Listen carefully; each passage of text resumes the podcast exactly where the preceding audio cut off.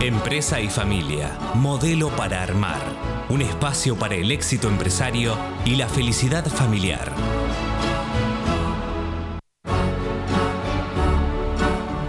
Bueno, eh, Leonardo, nuestro segundo bloque de Empresa y Familia del día de hoy y em, quiero primero comentar el tema que escuchamos recién, un tango realmente eh, precioso em, que se llama Integración. Y vamos a explicar inmediatamente por qué, pero no quiero dejar de decir los datos del tango, porque la verdad que mucha gente seguramente se va a quedar con ganas de saber. Eh, fue interpretado por Fabio Hager Sexteto. Ajá. Así que hay que tenerlo en cuenta para los que amamos la renovación del tango. Y me imagino que se llama integración y que eso es uno de los motivos por los cuales lo propusiste para el programa de hoy, ¿verdad? Completamente, porque el entrevistado que tenemos hoy es del otro lado del Atlántico, se llama Antonio López Trivinio Junco y lo vamos a saludar ahora. Buenos días, Antonio, ¿cómo estás? ¿Qué tal? Buenas tardes aquí en España. ¿Qué, tal? ¿Cómo estás, Antonio? Leonardo Glikin. Muy bien, todo un placer. Pues vacunado con la segunda dosis, afortunadamente. Bueno, y avanzando. Gracias. Muy bien, nosotros eh, más que cinco horas de diferencia tenemos tres meses de diferencia con ustedes. así que estamos viviendo siempre como el, el, efecto tres meses después, así que bueno, no es un momento para nada grato acá, hablando más en serio, pero bueno, ya de a poco saliendo, esperamos. Confiemos en ello, hombre, confiemos en ello. Así es. Eh, bueno, ¿y por qué eh, la elección del tema? Bueno, primero vamos a decir, por supuesto, que Antonio López Triviño Junco es consultor y consejero de empresas familiares, eh, es abogado especializado en, el área mercantil, como se dice en España, en el área comercial le decimos nosotros, derecho comercial, y está con base en la ciudad de Cádiz, en España, en Andalucía. Tras esta presentación formal, vamos a tocar el tema en particular que nos interesa ver hoy, que es eh, nada más y nada menos que el de los parientes políticos en la empresa de familia. Y bueno, yo voy a contar por qué lo hemos invitado a Antonio, porque en el mes de mayo el IEDEF organizó un conversatorio donde nos tocó estar Antonio y a mí, y entonces cuando lo estábamos preparando, siendo que teníamos 50 minutos para hablar, decidimos dividirnos y ser el policía bueno y el policía malo en el tema de los parientes políticos. Entonces a Antonio le tocaba representar a quienes consideran que los parientes políticos deben estar dentro de la empresa y a mí me tocaba representar a los que consideran que los parientes políticos deben quedar afuera. Que es un, pues tema es un tema que, como decimos en la Argentina, es una grieta profunda. Es como decir, no, nos gustan las medialunas saladas o las medialunas dulces, digamos. No hay, no hay este pues punto pues intermedio, digamos. Pues sí, es verdad que no lo hay, que no lo hay. Hay, hay filias y fobias en relación al tema. Exacto, sí. Bueno, eh, dicho esto, me pongo la ropa de árbitro, de referí y que empiece la pelea. Digo, eh, porque la verdad que eh, todos conocemos casos de parientes políticos eh, brillantes que realmente dan un aporte muy importante y al revés, digamos, y parientes políticos que complican todo el vínculo, ¿verdad? Sí, así es. Yo desde luego soy un defensor nato de la presencia de los familiares políticos en las empresas familiares. Yo creo que, tienen un gran trabajo que, hacer y, y desde luego eh, hay que integrarlos, porque lo que no puede hacer la familia es mirar para, para otro lado. ¿no? Yo diferencio muy mucho entre lo que es la primera generación, lo que es el cónyuge del fundador o de la fundadora y lo que son los yernos y las nueras, ¿no? Porque con relación al cónyuge del fundador o de la fundadora, pues hombre, lo que hay que hacerles ver muy, muy claro es que aunque todas las crías del clan son iguales, que una cosa es la eh, familia, donde efectivamente lo son, y otra cosa es la empresa. ¿no? Entonces, a medida que vayamos avanzando en la profesionalización de la empresa, tienen que ser conscientes de esa, de esa situación, ¿no? conscientes para explicar a los hijos, oye, pues por qué el padre o por qué la madre pues se pierde algún cumpleaños o se pierde algún partido de baloncesto o alguna actuación de ballet o de teatro de los, de los hijos. Y, luego, sobre todo, eh, hay que tener muy claro el apoyo. Yo creo que eso es fundamental, ¿no? El que hay uno de los dos miembros de la familia, hablo de los fundadores en este caso, que está entregado en cuerpo y alma al trabajo de la compañía y lo que no podemos hacer es estar siempre reprochando eh, o cuando los hijos nos preguntan o cuando, oye, ¿por qué papá, por qué mamá no ha venido? pues que lo que estemos haciendo sea crear un ogro eh, para, nuestros hijos, ¿no? Pensar que, que, hay algo que, nos aparta de, la relación normal con nuestros hijos, ¿no? Entonces, yo creo que esa es una labor fundamental que hay que hacer. Y yo creo que si, si trabajas con ellos bien, yo creo que ellos se dan cuenta de la situación. También depende, ¿no? Yo trabajo en una situación normal, eh, yo intento integrar al, al cónyuge del fundador o de la fundadora como, como presidente del Consejo de Familia, ¿no? O presidente de la Asamblea Familiar, ¿no? Dependiendo de, de, la amplitud de la, de la, familia empresaria. Ellos la verdad que agradecen mucho esa, esa situación, ¿no? Eh, involucrarlos en el comité de actividades, eh, eh, el ser el CEO emocional de la, de la familia empresaria, pero teniendo siempre muy claro que hay que diferenciar, insisto, de verdad, porque esto es un tema que a veces no lo tienen ellos nada claro, entre lo que es la familia y la empresa. ¿no? Eh, comentábamos con Leonardo en su momento pues, el caso de una familia empresaria que, en la que trabajé, donde, bueno, de los cuatro hijos se trajeron una persona, uno de los hijos que era el menor de edad, con experiencia internacional, lo trajeron a la familia a trabajar a, Cádiz, ¿no? A la, a la empresa familiar bueno, pues empezó a organizar, eh, eh, elaboró un organigrama, una relación de puestos de trabajo, unas retribuciones, y en una reunión fue, y, luego además sobre todo porque eligieron los, los integrantes de la familia, eligieron su rol, ¿no? que eso me parece fundamental, ¿no? que no obligara a ninguno de los hijos a, desempeñar ningún papel en concreto. ¿no? Y en una reunión familiar, em, eh, pues resulta que descubrimos, vamos, contó la, la, la madre en que le estaba apoyando con una cantidad importante a uno de los hijos que había decidido tener un rol meramente de mero trabajador de la empresa, ¿no?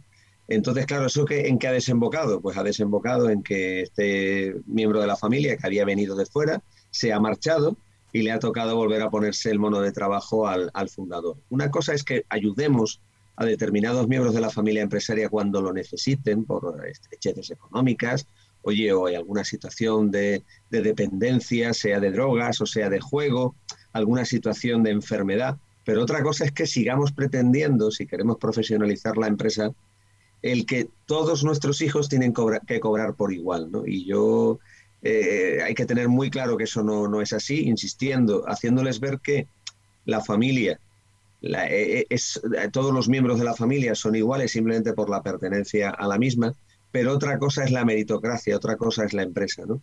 Entonces, pues esta situación la verdad que fue bastante desagradable el día que se descubrió, porque, porque bueno, claro, el, al hijo que habían traído de fuera y que había accedido a, a poder organizar la empresa, a que el padre diese un paso al lado, pues al final lo que se produjo fue una desautorización, ¿no? Y entonces, pues la verdad que fue una situación pues bastante, bastante violenta. Por eso hay que hacerles ver muy mucho esta situación, ¿no? La, de que hay una diferencia clara entre la familia y la empresa. Luego te puedes encontrar también, a lo mejor, con alguna familia empresaria, donde a lo mejor también es el caso, ¿no? De, tres fundadores, donde las, las eh, cuñadas no se hablan entre sí, pues lógicamente eso lastra la participación de, de los familiares políticos, no solamente en la primera generación, sino también en la segunda, ¿no? Y sucesivas. ¿Por qué? O por lo menos en la segunda. Porque ellos lo que han visto ha sido siempre eh, el enfrentamiento o, la no relación con sus tíos, con sus tías, y eso hace que, pese a la hora de si la siguiente generación desea contar o no con, los miembros de los familiares políticos. Bueno, y yo para hacer de policía malo, eh, voy a empezar por algo que dije una vez que me, me invitaron a dar una charla sobre este tema, entonces lo primero que hice fue preguntarme por la etimología de la palabra nuera y dije que no era, no era para mi hijo. Ay, que por ahí empezamos, ¿no es cierto? Em, una observación en la Argentina es que, por un lado, respecto de eh, la fundadora, en particular ese lugar, eh, hay muchos empresarios que lo reconocen y hay muchos otros empresarios que no lo reconocen ellos, sino que lo reconocen sus hijos. Es decir, que el lugar de quien ha estado, y vamos a imaginar que la empresa fue fundada por un hombre, de quien ha estado eh, con ese hombre en esa fundación, a veces es reconocido directamente por el propio fundador que reconoce que la empresa la hizo con su esposa, eh, sea porque trabajaban juntos o sea porque la esposa se ocupaba de la familia mientras él estaba con toda su energía puesta en el trabajo, Y hay otras circunstancias donde este reconocimiento viene de parte de los hijos, que dicen, bueno, papá cree que fundó la empresa solo, pero en realidad la fundó junto con mamá. Y mm, yo diría que esto responde a diferentes encuadres ideológicos y hasta yo diría que depende de la zona geográfica de la Argentina donde ocurre una escena o la otra. Pero luego, y tomando un poco lo que vos decís de la profesionalización, eh, Antonio, eh, yo creo que ese punto de la profesionalización es uno de los puntos donde nosotros tenemos mucho para aportar como consultores, porque una empresa más profesional es una empresa más consolidada, es una empresa con más perspectiva de futuro. Ahora, si la profesionalización la vamos a hacer con todos los que tienen la capacidad para estar en la empresa, o la vamos a hacer con todos los miembros de la familia eh, consanguínea que estén en condiciones de hacerlo, eso depende desde mi punto de vista de una determinación ideológica previa respecto de la cual, por lo menos en mi consultora, tratamos de ser neutrales. Es decir, ni tratamos de convencer de excluir a los parientes políticos, ni tratamos de convencer de incorporar a los parientes políticos. Claro. Sí, no, no, yo, yo estoy contigo en ese sentido. O sea, yo cuando digo que soy un ferviente defensor de su, de su integración, eh, efectivamente depende de lo, de lo que la familia empresaria cuando se plantea este tema te, demande, ¿no? Pero lo que yo a mí me gusta sobre todo hacerles ver a los, a, los abuelos que es que son las personas que colaboran en la educación de los nietos, ¿no? Y que mm, necesitan esa integración eh, para que, esa educación eh, que se hace a los nietos, esa, esa reunión familiar, ¿no? Que ya sabes que a mí me encanta defender también como órgano, entre comillas, de las familias empresarias, que yo creo que eso es el embrión de los futuros eh, miembros de la siguiente generación, ¿no? de, que, de que la lluvia va calando poco a poco y donde se va trabajando es verdaderamente en, esas, en esa kitchen table o en esa dining room, ¿no? cuando los hijos son, son pequeños, ¿no? porque lo que no puede ocurrir es el, el caso que comentabais también en otro conversatorio de esa chica con 15 años que le dice al abuelo, oye abuelo, ¿sabes que hemos estado en una empresa que resulta que tiene nuestros, nuestro mismo nombre y apellidos? Claro, el abuelo se sorprende pregunta, y resulta que es que era la empresa y esa chica la había llevado el colegio en una excursión y en 15 años no había pisado nunca su empresa familiar. Qué anécdota tremenda esa, sí, claro. Si no hacemos ese trabajo, lógicamente estamos tirando piedras contra nuestro propio tejado, ¿no? Eh, en esa situación. Entonces, por supuesto, neutralidad, eh, lógicamente, ¿no? Pero, pero ya te digo, yo en mi experiencia mm, creo que es muy importante que ellos estén ahí, efectivamente, dependiendo de las experiencias previas. Si tú tienes una experiencia previa, y como bien dices, yo creo que, yo en los casos que he tenido, creo que eh, hay una autoritas eh, reconocida por toda la familia, el, fundador, eh, porque bueno, quieras que no, ahora, mismo en, en, España, pues bueno, la inmensa mayoría de las empresas, o en una gran parte de las empresas están creadas por, hombres, pues siempre han tenido alguien a su lado que les ha apoyado en ese sentido. Entonces yo intento implicarlos, eh, implicar al, al, cónyuge del fundador o de la fundadora, si es el caso, en, eh, el órgano de gobierno de la familia. Y la verdad es que en situaciones normales, pues agradecen muy mucho esa, eh, esa posición o esa esas ganas de ayudar, ¿no? Porque bueno, ellos se dan cuenta de que, de que afortunadamente esa idea que tuvo el, que tuvo el fundador, pues oye, les dio de comer, les, les, les pudo dar una posición cómoda en la vida, pero se están dando cuenta que hay algo más detrás que hay que trabajar, ¿no? Y les gusta mucho que eso pueda, ese trabajo de, de la abuela fundamentalmente, pueda influir en los nietos, ¿no? En esa, en esa imbricación entre la primera, la segunda y la, y la tercera generación, pero también, lógicamente, si, si no ha habido relación entre, entre las cuñadas, pues es muy difícil que, en siguiente genere, vamos, que eso ocurre, lógicamente que ocurra en, en, cuando se trabaja en la elaboración del protocolo familiar, en los pactos relativos a, a órganos de gobierno de la familia, y por supuesto eso lastra la, la posición de la, de la siguiente generación, de no querer en absoluto contar eh, con, con, los familiares políticos. Claro. Y yo recuerdo hace muchos años estaba estructurando un protocolo familiar, eran papá, mamá, hijo e hija, y la única que decía que los parientes políticos tenían que estar en la empresa era la hija, cuyo marido en ese momento estaba sin trabajo y estaba pugnando para ver si el marido podía entrar. Entonces le digo, bueno, imaginemos una situación, imaginemos que vos te moriste y entonces, este, bueno, estaba tu marido trabajando en la empresa, sigue trabajando en la empresa, ya viudo, y bueno, afortunadamente pasan unos años, reconstruye su vida, y un día tiene que ir a la empresa, no le arranca el auto, entonces reconstruyó su vida con una modelo que tiene un auto importado, entonces le pide a la chica, a su esposa de ese momento, que lo lleve hasta la empresa. Entonces él llega hasta la empresa, le da un besito en la boca y se va a trabajar. ¿Cómo se sentiría el resto de tu familia? De ninguna manera quiero que entren los parientes políticos, dijo.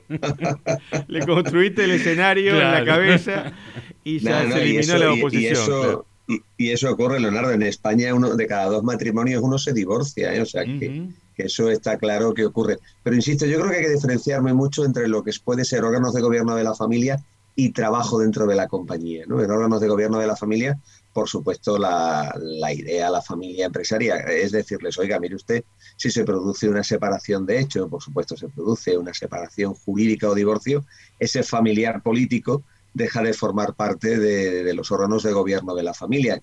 Y estamos hablando ya de la de, siguiente generación, ¿no? De yernos y nueras. Mm. Aunque también en España te nos encontramos a veces con, con matrimonios de 70 y largos 80 años que se separan o se divorcian. O sea, que, eh, eso, ocurre, ¿no? En, eh, en la realidad. Pero yo creo que ahí las familias, cuando están por la labor de contar con los miembros de la familia política, eh, no plantea ningún tipo de problema el que efectivamente cuando se produzca una separación de hecho que dura en el tiempo, o por supuesto una separación jurídica o divorcio, dejen de pertenecer. Otra cosa es el tema del trabajo, lógicamente. Otra cosa es la historia relativa a si están trabajando dentro, dentro de la compañía.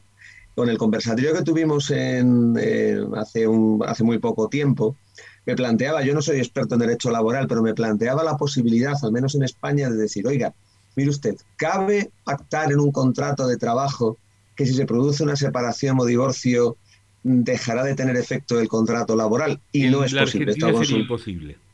Aquí es, también es imposible. O sea, eh, está muy normado, está muy, muy determinado y no, y no sería posible. Entonces, claro, eso puede a lo mejor asustar a las personas que estén dentro de, a, contar o no con, familiares políticos, ¿no? No es lo mismo pues un trabajo eventual que pueda hacer un familiar político que es abogado en la defensa de, los intereses de la empresa en un determinado momento, una campaña publicitaria que pueda llevar a cabo un especialista en marketing o publicidad que puede ser un familiar, un familiar político, a cuando tú puedas estar integrado dentro de, del trabajo de, la empresa con carácter habitual, sea en un trabajo de base, o sea, en puestos de dirección o, de gobierno ahí. Eh, esta idea que además planteó Alicia Stiebelberg en, la, eh, en, un primer momento, lo trasladé también, hicimos también otro conversatorio con los, con los consultores del grupo del Instituto Nexia de Barcelona, el, el que capitanea Manuel Pavón, y había una opinión donde él decía, un compañero que decía, yo cuando se plantean estos temas, lo que sí hago es que eh, el Consejo de Familia del visto bueno, pero por unanimidad, en el sentido de que si acertamos todos, perfecto. Y si nos equivocamos, nos equivocamos todos. Y la verdad que me parece una idea, una idea interesante a la hora de, tener en cuenta esa, esa, situación del posible trabajo dentro de la compañía, sin perjuicio de, de, que puedas contar a lo mejor con una empresa externa que valore las condiciones de esa persona para desempeñar el puesto de trabajo en los términos que se haya pactado en el protocolo familiar, en los términos del acuerdo de la familia, en cómo va a trabajar la familia, política o no, dentro de la compañía. Igualmente hay otro tema que a mí me parece muy significativo, que es las relaciones de poder entre los miembros de la familia consanguínea y la familia política cuando ocurre, por ejemplo, que un pariente político no entra a trabajar formalmente, pero llevándolo al ejemplo tuyo, es el abogado de la empresa, es el representante de la empresa frente a terceros, o es quizás un consultor financiero. Entonces nos encontramos con que quizás entre ese pariente político y los parientes consanguíneos aparece una, un desequilibrio en cuanto al nivel de información y el poder que puede tener cada uno de ellos. Y esto también afecta muchas veces las relaciones personales. Sí, efectivamente estoy de acuerdo contigo que, que hombre, que hay que tener, hay que mirar muy mucho cada supuesto. Yo creo que se podría objetivar de una manera eh, muy clara eh, lo que te acababa de comentar, en el tema de que la posible inclusión de ese familiar político en un determinado puesto, sea puesto de, gestión del día a día o sea del gobierno marcando la estrategia de la compañía, que a lo mejor fuese una empresa externa de, recursos humanos la que valorase si esa persona reúne esas condiciones, con idea de objetivar la decisión y que no esté afectada por eh, ningún miembro, por ninguna rama familiar, y de otro lado, por la, el voto favorable del Consejo de Familia por unanimidad, ¿no? Y hombre, eso que estás comentando, desde luego lo que no puede ocurrir es que haya una falta de comunicación, una falta de información de lo que se hace y demás. Lógicamente, yo te planteaba también el caso que, tengo de una familia empresaria donde eh, el fundador pues le ha dejado la propiedad de la compañía el día que falte de manera, de forma mayoritaria a dos, a dos yernos, ¿no? Entonces, claro, todo funciona estupendamente porque ahora mismo pues los familiares de, consanguíneos del fundador se dedican a otras cosas y porque se reparte el sandividendo, ¿no? Entonces, mientras todo funcione perfectamente, en cuanto a que mi cuenta corriente vaya aumentando cada X tiempo que se reparta, pues no habrá ningún problema, pero yo se lo comento que además es curioso porque es administrador único uno de los yernos, ¿no? Y entonces yo se lo digo, estáis trabajando en, la comunicación? ¿Estáis trabajando en la información de lo que se hace? Porque, bueno, ahí pueden estar las vacas gordas, porque es un sector eh, que no se ha visto afectado por la COVID-19, pero eh, los avatares empresariales son insospechados. Entonces, oye, estás, em, estás pensando, oye, estáis trabajando en, en, el tema de la comunicación, estáis insistiendo en eso, sobre todo tú como administrador único, para cuando las cosas, ojalá no sea así, pero puedan venir maldadas? Y no están haciendo nada, ¿eh? Y yo mm. le insisto cada vez que lo veo, porque digo, puedes tener un problema importante cuando llegue el momento de que a lo mejor no se pueda estar repartiendo utilidades. Eh, resulta que una familia estaba haciendo sus trabajosamente sus primeras reuniones de consejo de familia y todavía había un poco de tensión, no había mucha confianza entre los miembros de la familia consanguínea y la familia política y una de las, de, las nueras, eh, un poco para mostrar que su marido trabajaba mucho en la empresa y que prácticamente eso lo alejaba del hogar, dice, y yo a Francisco eh, casi no lo veo nunca. Y uno de los hermanos de Francisco para ayudar dice, nosotros en la empresa tampoco. Tampoco. Con lo cual se, se complicó eh, en otro plano la situación. Claro, exactamente. Pero, pero, bueno, sí, esas son, son situaciones este, que, divertidas, pero que a la vez este, dejan pensando también a, cada uno en su propia empresa.